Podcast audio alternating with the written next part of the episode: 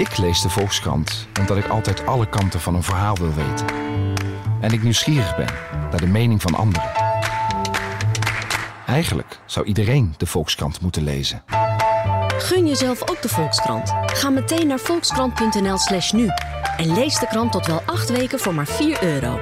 Stopt vanzelf, volgens de actievoorwaarden. Hallo, dit is de derde aflevering van POTUS, de podcast, waarin u vanuit de Oval Office van de Volkskrant, de kamer van de hoofdredacteur, wordt bijgepraat over de Amerikaanse verkiezingen. En dat doen we met Pieter Klok, de, uh, ja, kan ik zeggen, bewoner, eigenaar, bezitter van deze uh, kamer, de hoofdredacteur van de Volkskrant, en Natalie Wrighton, de vrouw die hier ter redactie de verkiezingen nauwlettend in de gaten houdt. En in het midden van de uitzending ben ik even met Michael Persson, de Amerikaanse correspondent van uh, de Volkskrant, of de correspondent in Amerika van de Volkskrant. En hij gaat het deze week hebben over Ohio en de auto-industrie al daar en hoe het daarmee gesteld is. Uh, we gaan het uh, zo meteen hebben over het buitenlandbeleid van Trump de afgelopen vier jaar en hoe dat voortgezet zal worden en wat dat eigenlijk uh, voor een weerslag heeft op de verkiezingen. En we gaan het nu natuurlijk even hebben over het debat, de peilingen en ook over religie, want Amerika is toch een religieus een heel ander land dan Nederland. En wat voor rol speelt dat bij deze verkiezingen? Maar eerst het debat. Natalie, heb je gekeken? Ja, zeker. Het was het laatste de presidentieel debat hè, tussen Biden en Trump. Dus het was ook de laatste mogelijkheid misschien wel om uh, echt iets heel groots uh, te veranderen in het debat. Ja. Uh, vond het interessant om te zien. Trump die zich heel erg als zakenman opstelde. Eigenlijk bij alle onderwerpen die ter sprake kwamen, zei hij nou, of het nou de coronacrisis was... Uh, of uh, andere zaken. Het ging om geld. Hè? Zorgen ja. dat mensen geld in hun uh, portemonnee hebben. En Biden die zich een beetje presenteerde als de staatsman. Hè? Ja, totaal ander debat, Pieter, dan vorige keer hè? Tussen die twee heren. Ja, dat was bijna een prettige sfeer, zou je kunnen ja. zeggen. Veel respect tussen beiden. Uh, Trump deed ook echt zo, uh, zijn best om een hele sympathieke versie van zichzelf uh, ja. te laten zien. Like a regular person, hoorde ik ja. ze bij CNN zeggen. He acted more like a regular ja, person. heel un-Trumps.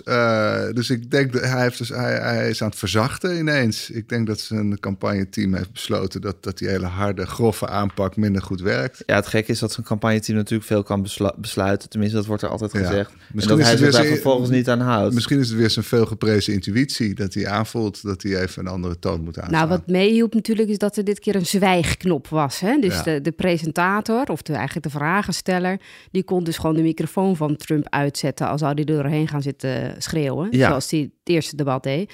Dus ja, dan, dan heeft het ook niet veel, heel veel zin voor hem natuurlijk om deze te gaan interpreteren. Nee, want de, ver, de vernedering als je er doorheen aan het praten bent en je microfoon wordt gewoon uitgezet, is natuurlijk, ja. is natuurlijk niet, is geen aantrekkelijk vooruitzicht. Nee. Maar dat heeft hij weer goed aange, aangevoeld misschien. Het is natuurlijk een hele goede tv-maker ook. En uh, ik, ik, denk dat hij wel, wel de juiste beslissing heeft genomen. Ja, ik werd wel weer een beetje ongemakkelijk uh, van de, ja, het, het, het, het gebrek aan vaardigheid van Joe Biden om gewoon een lekkere volle zin uit zijn mond te laten komen. Ja, het is een stotteraar. Hè? Er was een stuk in de krant over gehad van Casper Lukhoff. Die is zelf ook stotteraar. Die herkennen dat heel erg.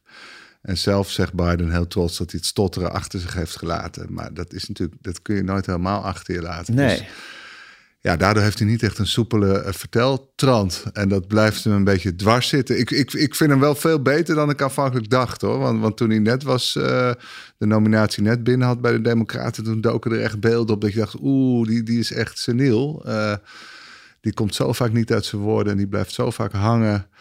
Uh, dat gaat hem uiteindelijk opbreken. Maar ik vind dat hij verder vrij krachtig overkomt. Ook in zo'n debat. Dus mij valt het mee. Maar okay. misschien komt het omdat ik hij, hele lage ja, verwachtingen had. Hij stond er gisteravond uh, uh, wel weer. Hè? Dus hij heeft de Republikeinen, en vooral Trump, hebben hem vaak voor de voeten geworpen dat hij dement zou zijn of ja. nou, rijp voor het gekkenhuis. Ja. Omdat hij dus niet altijd goed uit zijn woorden komt in het openbaar.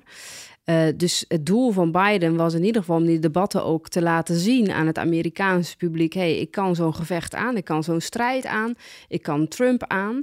En daar is de algemene commentatoren zijn het daar wel over eens. Hij heeft daar wel gestaan gisteravond. Ja. Inderdaad, af en toe heel af en toe struikelt hij over zijn woorden, maar dat ja. komt door het stotteren van ja. vroeger. Ja. Ja, ja, goed. Ik krijg er enigszins ongemak. Ik bedoel, ja, goed. Ik vind het. Ik, ik blijf het een ongemakkelijk beeld vinden dat je, zou zeggen, één hele oude man hebt en een andere oude man die ook nog een soort krankzinnig is en dat die dan met z'n tweeën. Ja, maar het is natuurlijk sowieso. Dat, dat, is nu het gegeven waar we eind oeverloos over Het zijn natuurlijk gewoon sowieso twee bejaarden waar we naar aan het kijken zijn. Hè? Met alle respect. Maar samen zijn ze 150 jaar. Ja. Het is gewoon niet niks. Hè? Nee. Nee. Maar vrij vitale bejaarden hoor. dat wel. Ja, Ik vind ze nog redelijk soepel ook uh, en, en, redelijk eloquent. Als wij zo in de zeventig worden, dan mogen we ons gelukkig Handjes dichtknijpen. Ja. Zo is het. Ja. En nog vrij snel ook. Dus, ja. dus Abraham Lincoln hier, de, de, hij maakt ook wel goede grapjes tussendoor, vind ik, Joe Biden. Dus nee, ik vind ze nog vrij Je was wel tevreden. Ja. En hun, hun uh, methode nu, in plaats van er doorheen praten, was nu uh, minzaam lachen en heel hard nee klikken, knikken als de andere aan het woord was. Ja, onder, onder andere. Maar ook, ik vond het echt een inhoudelijk debat. Hè? Dus er was echt dat ze op elkaar reageerden. Uh, je kon echt uh, als luisteraar, als je nog nooit uh, die twee op televisie had gezien, dan kon je best wel een geïnformeerde keuze maken. Na wat vond jij het grote inhoudelijke punt, Nathalie, wat er gemaakt werd? Ze hebben het natuurlijk weer over corona gehad, maar daar hebben we natuurlijk al heel vaak dat, dat Biden zegt, Trump die heeft helemaal geen plan. En ja. Trump die zegt, juist, ik heb het heel goed gedaan. Wat opvallend was dit keer, is dat het ging ook over het klimaat waar uh, Biden toch wel vrij scherp zei. Ik wil eigenlijk dat uh, onze hele economie uh, weggaat van het afhankelijk zijn van olie naar windenergie of, of andere zonne-energie. Um, en dat, dat is wel uit zijn plannen eerder wel naar voren gekomen. Hij zei het heel scherp. Hij was wel altijd terughoudend erin. Het kan best een beetje gevaarlijk zijn, omdat het aan het einde, hè, nu zo heel dicht op de verkiezingen, om dat zo scherp te stellen. Ja. Was dat opvallend, Pieter? Dat hij ineens zo, zo vol erin durfde te gaan. Ja. Wat die windenergie ja, want tot nu toe uh, probeert hij een beetje in het midden te blijven. Van hij vindt het wel belangrijk, uh, duurzame energie, maar wil niet de indruk wekken dat hij een einde maakt aan fracking. Hè, die techniek om gas uit de grond te, te halen. Waar veel democraten wel tegen zijn. Dus hij wil vooral niet die, die, die, eh, de witte arbeider uh, tegen zich in het harnas jagen. Dus hij moet daar heel voorzichtig in opereren. En hier was hij ineens vrij stellig, ja. Wat hij wel heel slim deed, is dat hij trouwens zei... er zitten heel veel goed betalende banen in die uh, nieuwe schone sector. 40 tot 45 dollar per uur. Ja. Hij maakt het heel concreet meteen hè, ja. voor, de, voor de witte Was arbeider. Hè? Van, uh, ja. ja, dus meteen een uurloon erbij genomen. Ja, precies. ja. ja. Want hij wilde duidelijk maken, die, die, die hele schone energie hoeft niet per se alleen maar geld te kosten. Het levert ook geld Precies, het gaat niet ten koste van uw baan. Ja. Hij, uh, Biden sprak ook heel vaak mensen recht aan. Hè. keek in de camera, sprak de, de kiezer direct aan. Ja. ja. En dan werkt zoiets natuurlijk heel goed. En toen heeft Trump nog gezegd dat windenergie alle vogeltjes doodmaakt. Oh ja. Het kills all the birds. ja, het kills all the birds. Maar dat is toch ook weer zo'n uitspraak. Ja. ja, ik moet toch wel... Die zich ineens weer bekommerd om de vogeltjes. Dat is het rare aan die man. Hij kan soms heel hard zijn en dan is weer en heel soft, heel lief bijna voor, vrouwelijk. Lief voor vogeltjes. Ja, ja. het is toch wel... Ja, goed. Ik, ik, ja, onwillekeurig schiet ik toch wel soms in de lach als hij aan het woord is. ja, soms valt hij heel hard aan en het volgende moment probeert hij weer medelijden eh, op te wekken voor, voor ja, of de vogeltjes of, of, of, politici die dan uitgescholden zijn. Dat is toch heel zielig dat hij zo uitgescholden werd door de Black Lives Matter beweging. Dus ja. Ja, hij heeft wel een breed repertoire verleidingstechnieken. Een heel breed repertoire. Mhm. En het ging in het debat ook nog heel even over ja, de hele kwestie Hunter Biden, Natalie. Ja, dat is die zoon van, uh, van Biden. Hè? Die, volgens Trump heeft hij uh, miljoenen verdiend in Oekraïne en in, uh, in China. En daarmee suggereert hij dus dat ook Biden zelf geld zou aan hebben genomen van vreemde mogendheden. Daar is overigens geen bewijs voor. Maar dat wilde hij wel eventjes flink voor de voeten gooien. er werd echt wel naar uitgekeken ook in het debat wat, wat Biden daarop te zeggen had. En die had eigenlijk maar één zin te zeggen. En die zei: Ik heb nooit geld aangenomen van een buitenlandse bron. Dus echt keiharde ontkenning. Ja. Over, uh, daarmee heeft hij niet over zijn zoon, maar goed. Nee, dat heeft hij niet over zijn zoon, maar over zichzelf. Ja. Er, er is ook een uh, senaatsonderzoek geweest onder leiding van de Republikeinen, die ook geen, niks hebben kunnen vinden wat uh, dat het Amerikaanse beleid beïnvloed zou zijn geweest doordat die zoon uh, in de Oekraïne werkte. Maar dat was op zich wel, uh, ja, dat was, het was een belangrijk punt in het debat in ieder geval. Ja. En Trump zei toen nog van, uh, ja, die, die zoon was altijd een beetje een brekenbeen zonder werk. En ineens kreeg je een gigantisch salaris. Dat, maar goed, dat was dan Trump. Ja, uh, ja maar goed, dat kan natuurlijk. Maar daarmee, daarmee is nog niet gezegd dat het uh, beleid van Amerika beïnvloed is. Hè? Nee. En het wonderlijke is dat de figuur Boraat, Pieter, ook nog een soort rol speelde de afgelopen week in de hele... Nou ja, die heeft een nieuwe film gemaakt. Ja, en die komt daar, trekt, trekt hij weer naar de eh, Amerika om Amerikaan te verleiden. Allemaal uh, bizarre dingen En ze te, verlossen van 2020. Ja, ja. en uh, toen is hij ook bij Rudy Giuliani beland. Trouwe bondgenoot van Trump. En daar stuurde hij op een gegeven moment zijn dochter op af, wat dan niet zijn echte dochter was. Ja. Maar hij zei ook nog dat ze 15 was. In werkelijkheid was ze 23. En er was dan beeld opgedoken waaruit zou blijken dat Rudy Giuliani wel heel enthousiast werd van haar aanwezigheid.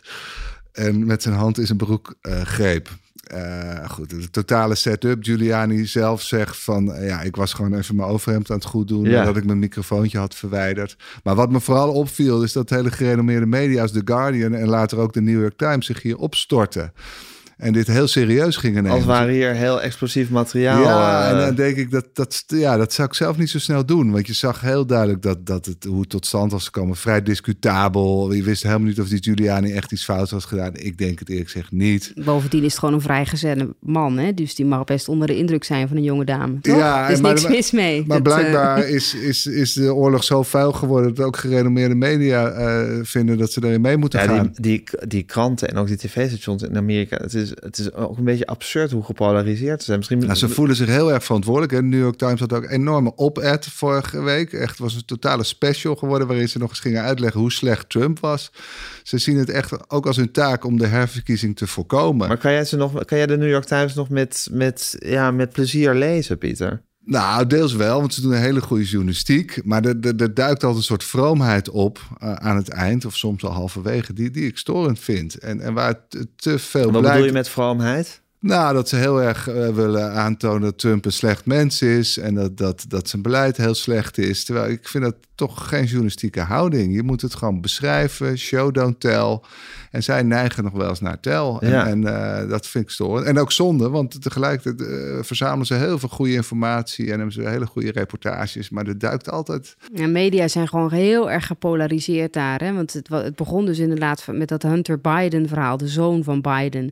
En uh, die, die uh, uh, lastercampagne tegen hem, dat wordt aangevoerd door Rudy Giuliani. Hè? Dus die heeft gezorgd dat er allemaal informatie bij de New York Post terecht kwam.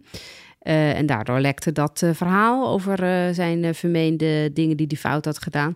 En een week later wordt Rudy Giuliani zelf dus in een kwaad daglicht gesteld door de New York Times. Ja.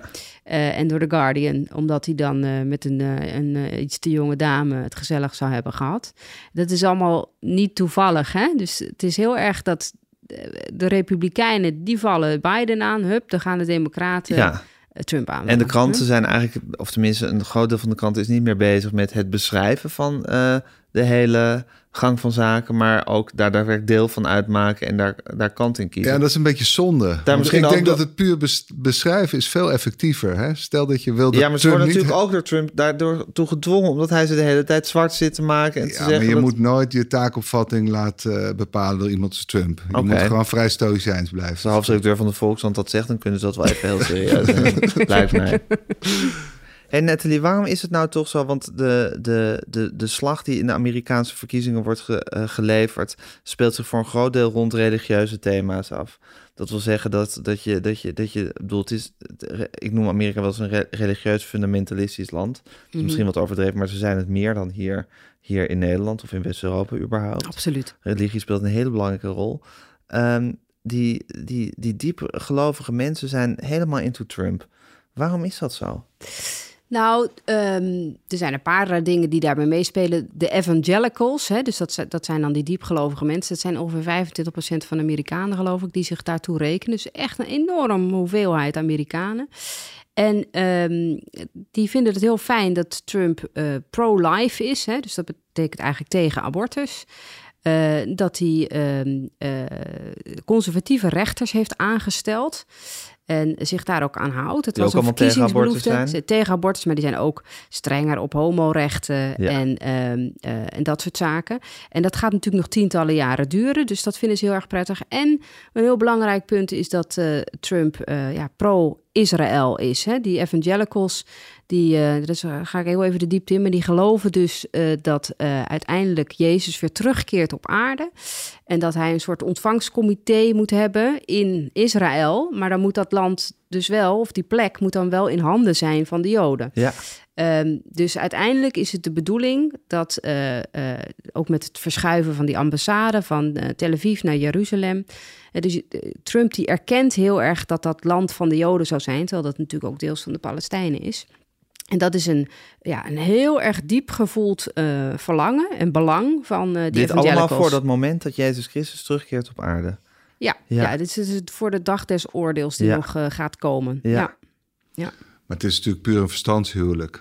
Tussen die twee? Ja, want ze hebben helemaal niks met elkaar. en, en, Trump in privé-sfeer heeft zich al vol dédain over religieuze mensen uitgelaten. Hij vindt het onzin dat, dat ze in God geloven, in werkelijkheid. Maar hij heeft toen gedacht in 2016, om de verkiezingen te winnen heb ik ze nodig. Ik vraag Mike Pence als vice-president. Ja, die is daar heel diep in. Streng gelovig.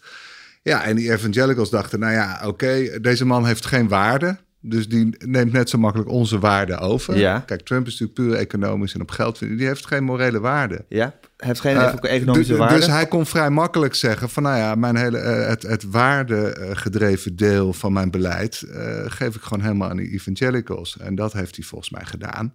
Dan heb je ook nog dat veel christenen fantaseren... over dat hij een soort born-again Christian is. Hè, wat je ook vaak bij criminelen vinden ze ook altijd heel aantrekkelijk... die evangelicals. Want het is niks aantrekkelijker dan iemand die bekeerd wordt... Dus ze hebben ook nog het idee dat ze Trump aan het bekeren zijn. Ja, precies. Waar natuurlijk helemaal geen sprake van dus is. eigenlijk zijn hele, zijn hele scandaleuze verleden waarin hij alsmaar in vrouwen in een poesie aan het grijpen was en, en, en dat een lieve lust dat had je vroeger, is juist super aantrekkelijk. Dat had je vroeger toch altijd heel veel van die documentaires over iemand die ter dood was veroordeeld en dan vlak uh, voor zijn dood nog tot, tot, tot God kwam. Ja, dat vonden ze een waanzinnig interessante kerk. Dus hoe fouter je bent, hoe interessanter de bekering. Dus het is in eerste instantie verstandshuwelijk met allemaal uh, ja, dit soort elementen er ook in. Ja. Overigens is wel dat Trump is op een hele dubieuze manier aan die steun van die evangelicals gekomen. Dat was deze zomer, werd dat nog bekend. Die uh, Jerry Falwell heet hij. Dat is een hele bekende evangelical in Amerika. Grote baas van een uh, enorm uh, christelijke universiteit, christelijk bolwerk. En die uh, moest weg afgelopen zomer. Want er waren, nou ja, ten eerste zouden er pikante foto's zijn. Of nou, pikant, dat vinden Amerikanen dan pikant. Hij stond op een foto met zijn arm om de middel van een andere getrouwde vrouw. En ze hadden alcohol in hun handen en zijn broek stond half open, geloof ik. Dat was nog niet het ergste. Maar zouden er waren, wij niet pikant noemen. dat zouden wij niet pikant noemen, maar voor evangelicals en voor iemand die dus zelf zegt dat de studenten ja. op de universiteit mogen niet drinken drinken, hè, mogen geen alcohol drinken, mogen ook geen uh, seks hebben voor het huwelijk. Dus voor hun was het pikant. Maar er was ook uh, sprake van dat uh, zijn eigen vrouw had dan een affaire gehad met iemand. Daar zouden dan weer foto's van zijn. En die zijn ooit weggemoffeld door Michael Cohen, dus de oude fixer van Trump. Dus om even terug te gaan naar die tijd, net voordat Trump eigenlijk op campagne ging, hè, eind 2015, die evangelicals moesten helemaal niets van hem hebben. Toen ineens, begin 2060, of 16, zat uh, die grote evangelical leider, die Jerry Falwell, zat naast Trump op een podium.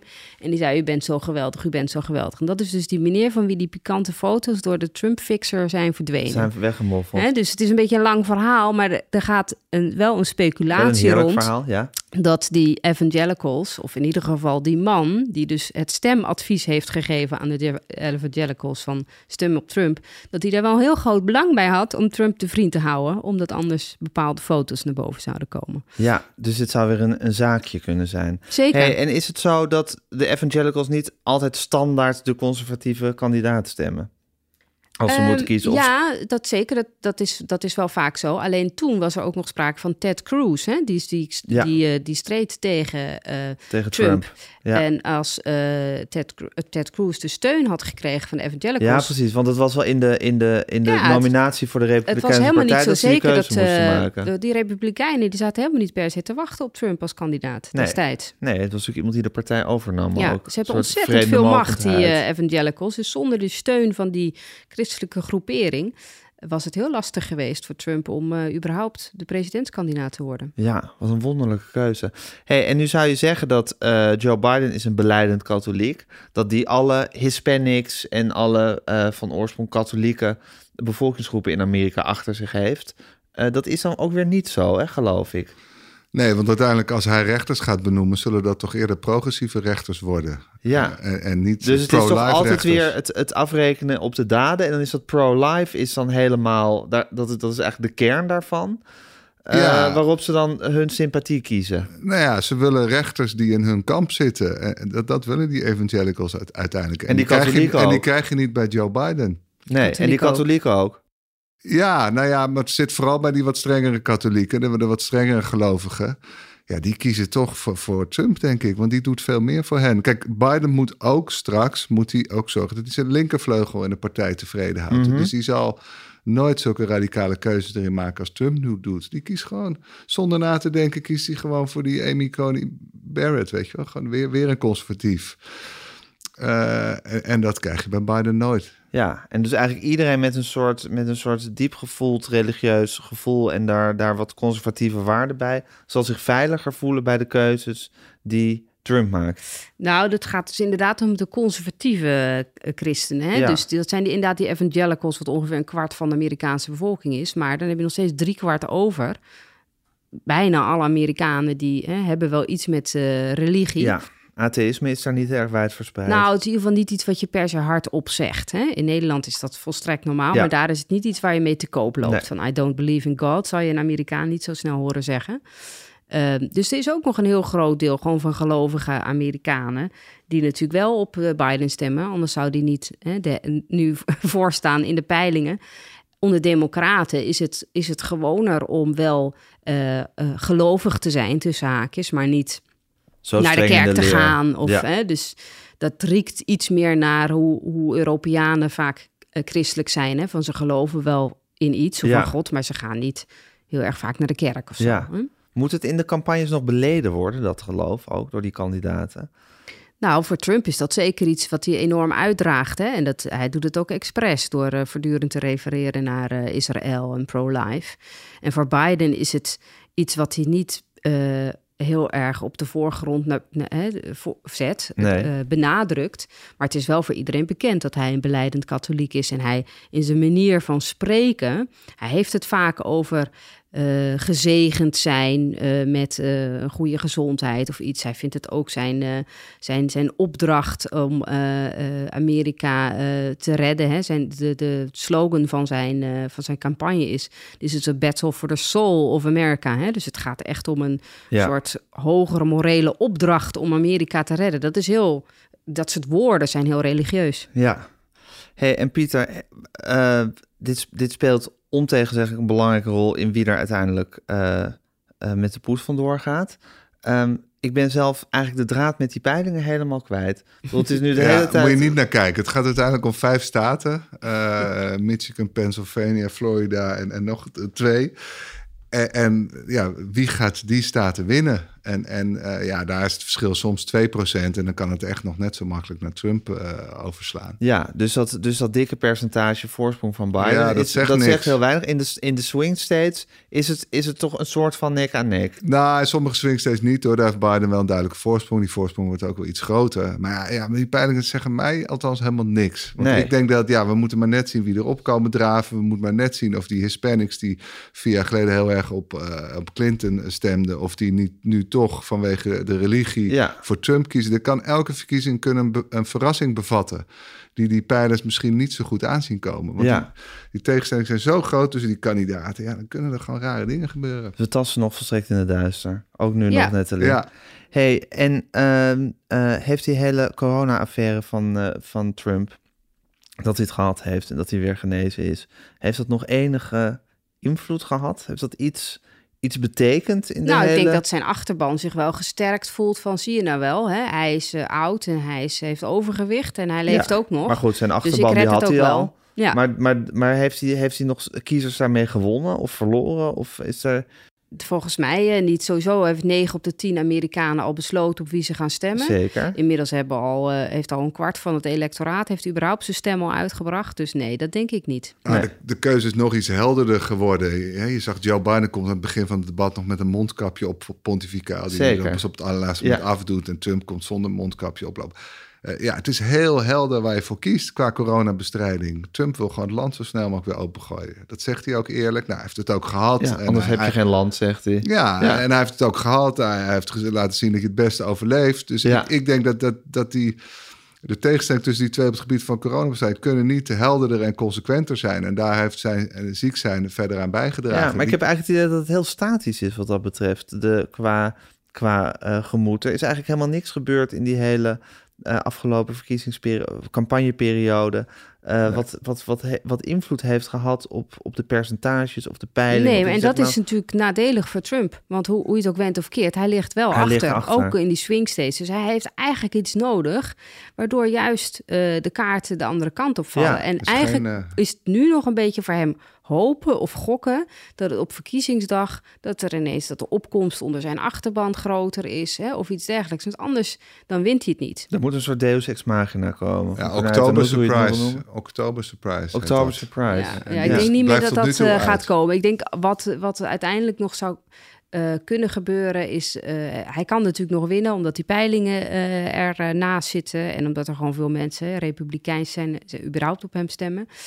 Maar hij kan natuurlijk uiteindelijk misschien is dat wel zijn uitweg, gewoon de verkiezingsuitslag niet te accepteren. Dat wordt, dat wordt het grote, ik denk dat, dat, dat zijn, het grote verhaal natuurlijk. tactiek wordt. Want ik denk dat hoe dan ook wil hij daar blijven zitten. Dus als hij wint volgens de peilingen, nou, dan heeft hij gewonnen. En als hij niet wint, dan is er volgens hem vals gespeeld. Volgende week, in de laatste aflevering voor de verkiezingen, zit jij in Amerika. Ja. En Michael ook. Ik hoop dat we jullie dan allebei spreken. Dan wil ik hier graag heel lang over gaan preluderen over wat er gaat gebeuren. Want dat is natuurlijk super interessant. Ja. Ik heb gistermiddag uh, donderdagmiddag, uh, Nederlandse tijd, donderdagochtend, Amerikaanse tijd, nog voor het debat, heb ik met Michael Persson gebeld. Uh, hij was in Ohio geweest om de auto-industrie in Amerika te bespreken. En daar hadden we het over. Ga luisteren naar het gesprek dat ik gisteren had met Michael Persson.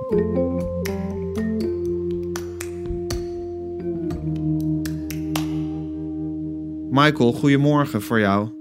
Ja, goedemiddag Gijs. Goedemiddag, ja, heel goed. Heel netjes van je. Hey, je, bent, je, bedoel, je bent superleuk om aan de telefoon te hebben, maar je, je, je hele leven is nu ook in een huis boekwerk vastgelegd, hè? Ja, ja nou, niet mijn hele leven, maar de afgelopen vijf jaar heb ik uh, uh, wat, wat, nu, wat nu mijn hele leven lijkt, uh, omdat er zoveel, zoveel is gebeurd. Maar dat, ik heb inderdaad de verhalen uit de krant kunnen uitwerken tot een boek. Um, wat vorige week is, is verschenen, of is deze week in de, in de winkel ligt. Um, en daarin heb ik ja, eigenlijk geprobeerd de gebeurtenissen van de afgelopen vijf jaar te vatten. En dat heet, en dat heet heel optimistisch de val van Amerika. Ja, ja nou, het optimisme zit natuurlijk nog in de, in de, in de vraag hoe hard en hoe diep uh, het land gaat vallen. Oh, dus er is nog. Uh, en, en, en, en, en de vraag wanneer het opkrabbelt. Je, komt, uh, je kan ook, ook positief daarnaar kijken. Maar het, het is. Ja, ik kon het niet mooier maken de afgelopen vijf jaar hebben als een val gevoeld voor jou? Ja, um, zeg maar een, um, met hoogmoed daarvoor. Dus het is de val die na de hoogmoed komt. En dus ik, ik, kijk uh, wat langer terug in de geschiedenis en probeer die lijnen van, um, ja, die al decennia en langer gaande zijn. En die hebben gecombineerd in de komst van Trump. Maar ik heb er geen Trump-boek van willen maken, want uh, dat vind ik te, te beperkt. En dat reduceert Amerika tot eigenlijk een simpel probleem en een simpele oplossing als hij weg is, is het voorbij. Uh, dat is natuurlijk niet zo. En Trump is misschien meer een symptoom dan dat hij het probleem is. Ja, zeker meer een symptoom. Ik noem hem ook ik noem hem een katalysator eigenlijk uh, van het mengsel dat Amerika was. Dus alle stoffen zaten al in het, in het vat. Hij kwam erbij en, en daarmee toonde hij ze aan, maakte hij ze zichtbaar en, en, en liet hij het eigenlijk tot, tot ontploffing komen.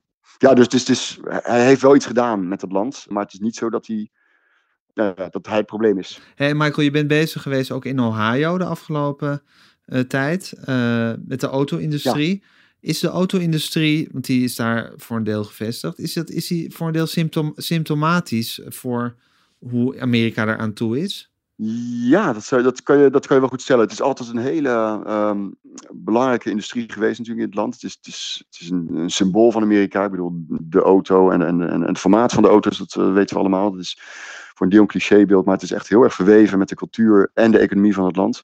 En dat, uh, nou, het speelt zich uh, historisch af in Michigan, natuurlijk rond Detroit, maar ook Ohio, zeg maar de hele ja, dat is wat nu de, de Rust Belt is geworden. Dat zijn, we kennen ze van de blue-collar voters. We kennen ze van de verdwijnende fabrieken. Dus die auto-industrie is inderdaad ja. symptomatisch en symbolisch voor, voor, de, voor de stand van het land.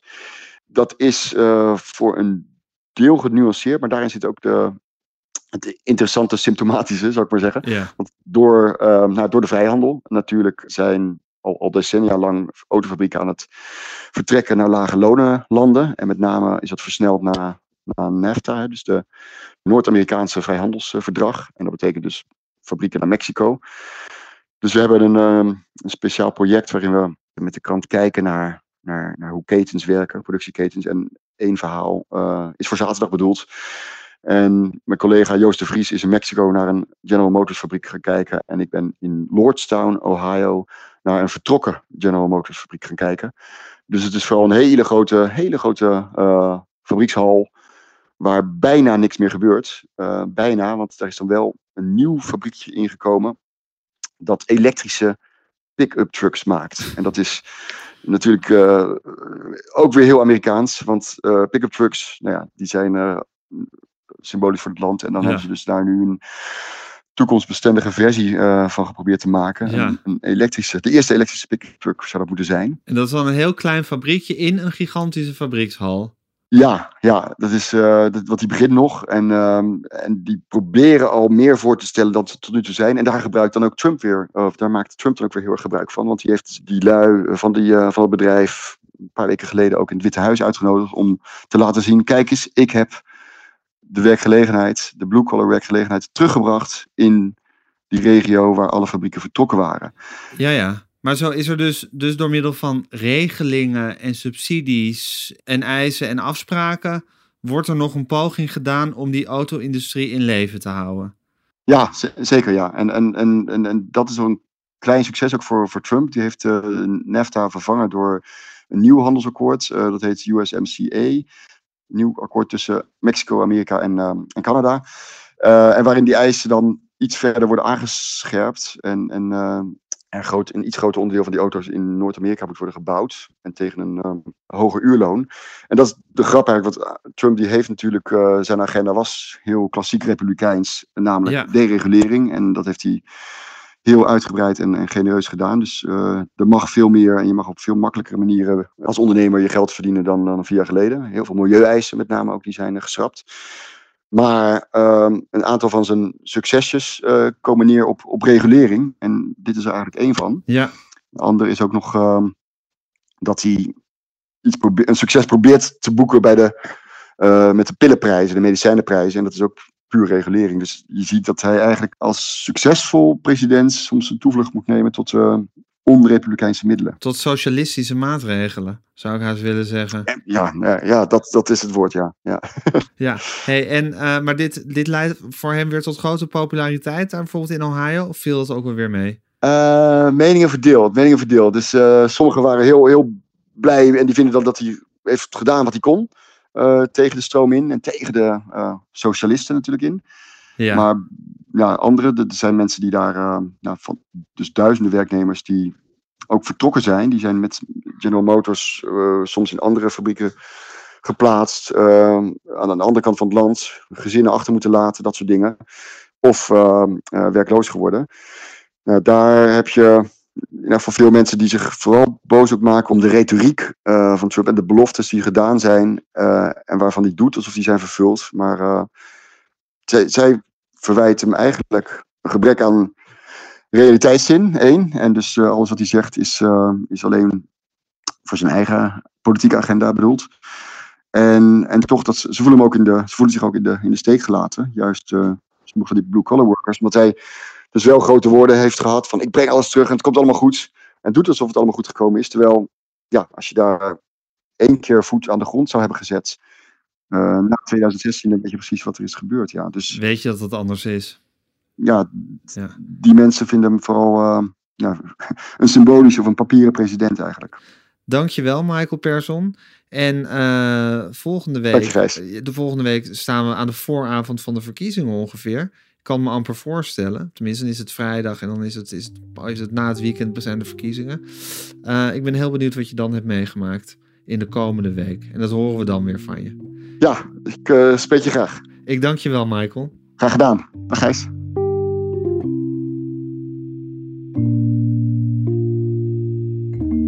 Oké, dat was Michael uh, in, uh, in Amerika vanuit zijn appartement uh, in New York.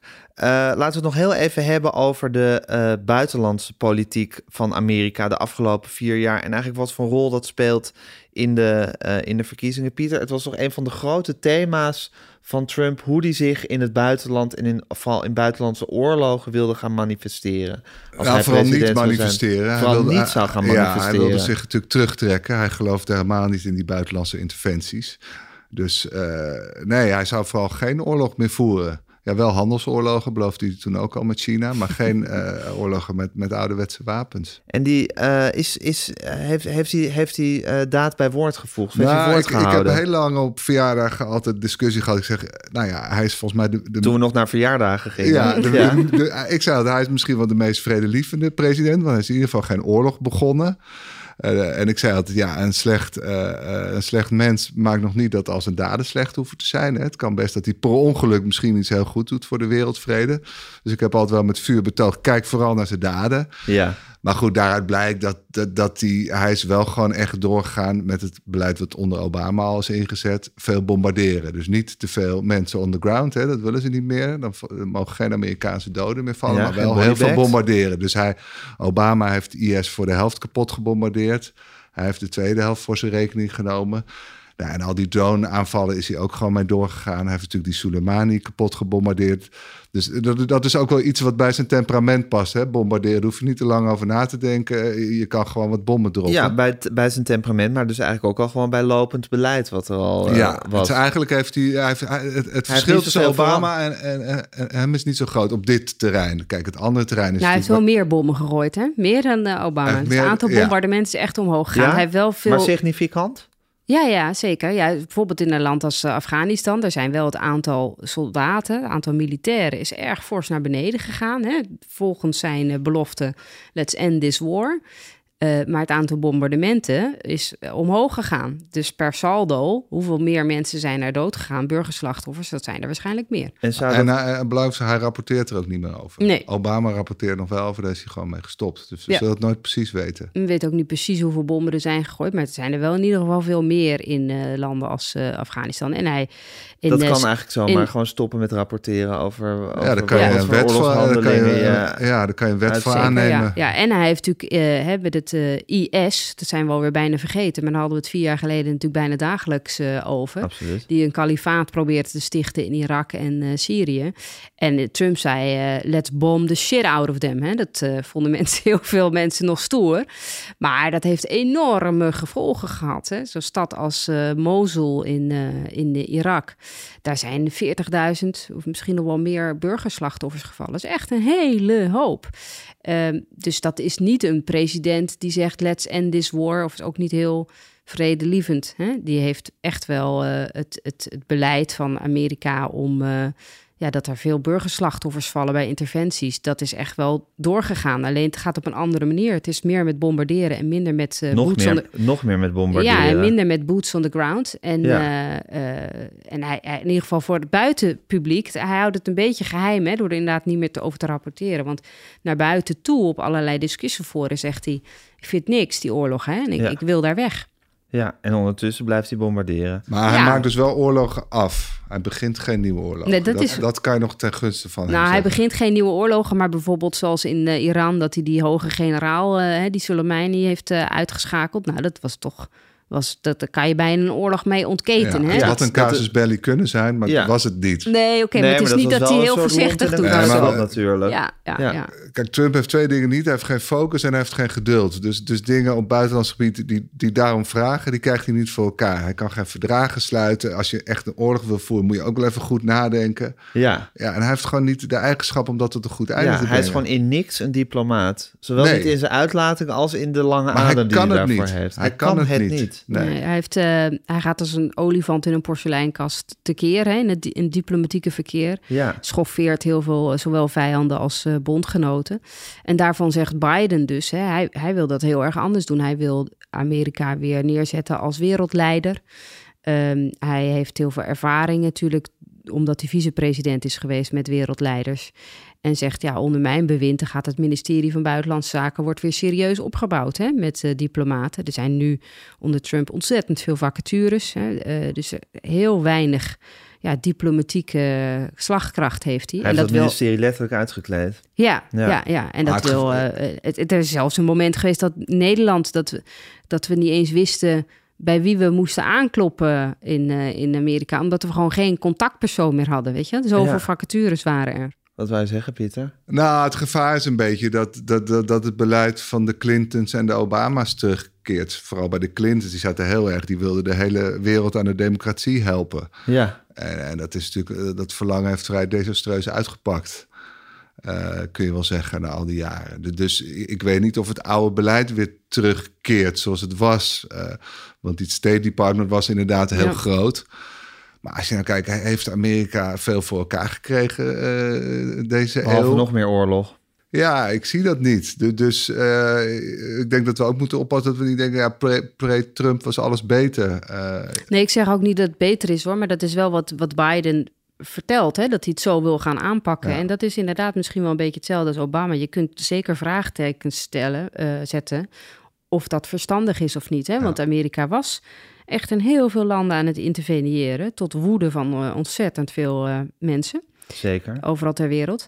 Uh, dus ja, dat, ja, goed, het is voor, uh, voor aanhangers van Trump natuurlijk alleen maar weer een bewijs. Zie je wel, die Biden moet je niet hebben. Ja, want, uh, maar Pieter, jij zegt dus eigenlijk dat, dat Trump heeft een neiging van om lekker veel bommen te gooien overal. Of lekker veel is geen goede uitdrukking, maar flink veel bommen te gooien overal.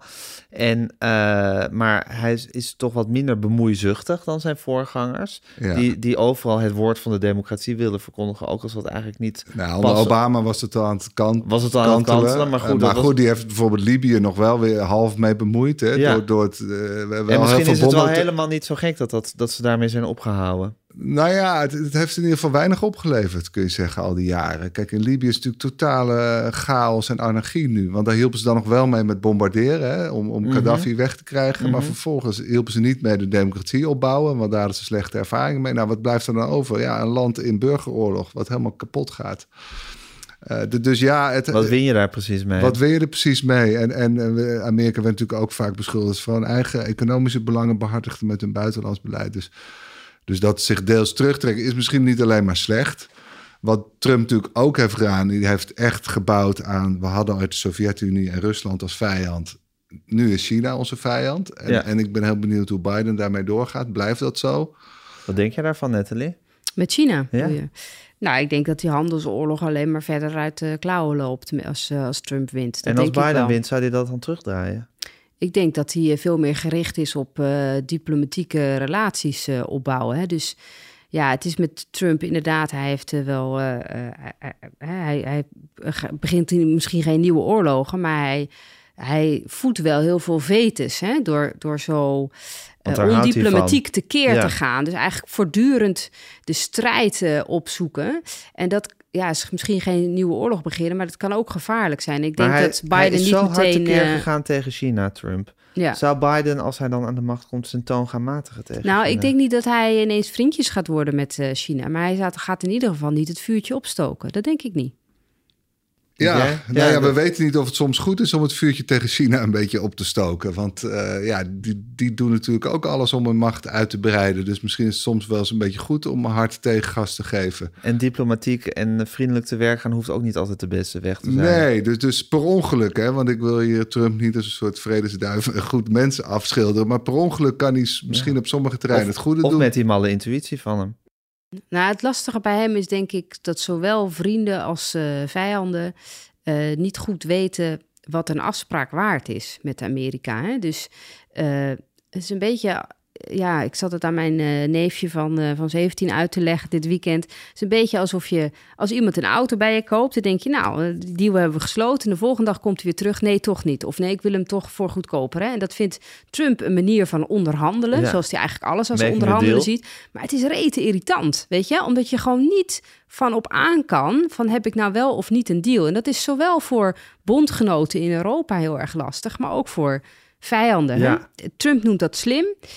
En Biden zegt, nou, op de lange termijn moet je ook op een gegeven moment duidelijk zijn in wat je relatie is tot iemand. Ja, dus ja, maar bijvoorbeeld Poetin is ook waar onbetrouwbaar. Ja, en als je daar dan heel betrouwbaar, tegenover zet, weet ik niet of, of, ja. Eh, of dat werkt. de vraag is, moet je nou het voorbeeld zijn of moet je gewoon meegaan? Ja, ik denk dat dat wel belangrijk is, dat Amerika het voorbeeld moet zijn. Ik denk dat dat uiteindelijk het meest desastreuze effect van Trumps presidentschap voor de wereld is vooral dat ze niet met het goede voorbeeld geven. Nee, verre van. Verre van, hij geeft het slechte voorbeeld. En dat heeft volgens mij heeft de hele wereld een beetje doen zinken of, of doen dalen in... in... Ja. Hij noemt natuurlijk de, de Noord-Koreaanse leider, noemt hij my buddy. Hè? Ja, en, nou, dat is precies wat Biden hem ook is voor, ook zijn friend, voor de voeten weer van met, met, met, met, met, met de boeven sluit je vrede. Ja. En onze bondgenoten, ja, dat is, uh, die schoffeer je. Ja, en dan geef je natuurlijk wel een signaal af hè, van... ja, waar wil je bij horen? Nou ja, en, en, en, wat onder Trump echt beëindigd is, is dat je met verdragen iets kunt bereiken. Hè? Want, want hij heeft alle verdragen zo'n beetje opgezegd, opgezegd, die we met heel veel moeite moeite hadden gesloten uiteindelijk. En, en dat is ook vrij desastreus. Want dan hebben landen niet meer de neiging om samen iets af te spreken. Kijk, en, en, dat kan hij ook weer niet. Hij kan geen zorgstelsel optuigen, want dat is veel te ingewikkeld, vergt te lange adem. Hij kan ook geen internationale akkoorden sluiten. Nee. Dus, en, en dat is zonde. Hij kan ze alleen maar afschaffen. Hè. Hij heeft het akkoord met Iran natuurlijk uit het raam gegooid. Hij heeft uh, Parijs opgezegd. Dus dat is op lange termijn, als hij, daarmee, als hij nog vier jaar door zou gaan, is dat wel vrij desastreus, vrees ik. Ja, en ook voor het bedrijfsleven, denk ik. Want uiteindelijk een bedrijf wil ook zekerheid hebben, hè? of voorspelbaarheid. Het is heel lastig voor investeerders als je wel niet weet of een akkoord wel of niet doorgaat. Dus hè, Trump die zegt dat hij heel veel onderhandelt om te zorgen dat Amerikaanse fabrieken en ondernemers er beter van worden. Maar in de praktijk is, is het niet per se allemaal beter geweest voor hem. Ja, ja het, is een het is heel lastig om te voorspellen. Ja. Oké jongens, het is, uh, uh, dat is wat het is. Volgende week uh, zit jij in Amerika. Ja. Nathalie, je bent helemaal getest op corona. De vliegtickets en het visum zijn in de tas. Wanneer vertrek je? Ik ga maandag 26 oktober weg. En nou, dan nou. ben ik er tien dagen of zo. Behouden vaart en ga mooie, mooie verhalen schrijven. En dan hebben we je volgende week transatlantisch hier aan de lijn. Dan zitten wij gewoon keurig hier in, in, in, jouw eigen Oval Office, hè Pieter? Ja, gezellig. gezellig. Heb ik nu al zin in. Ja. En uh, tot volgende week dan. Tot volgende week.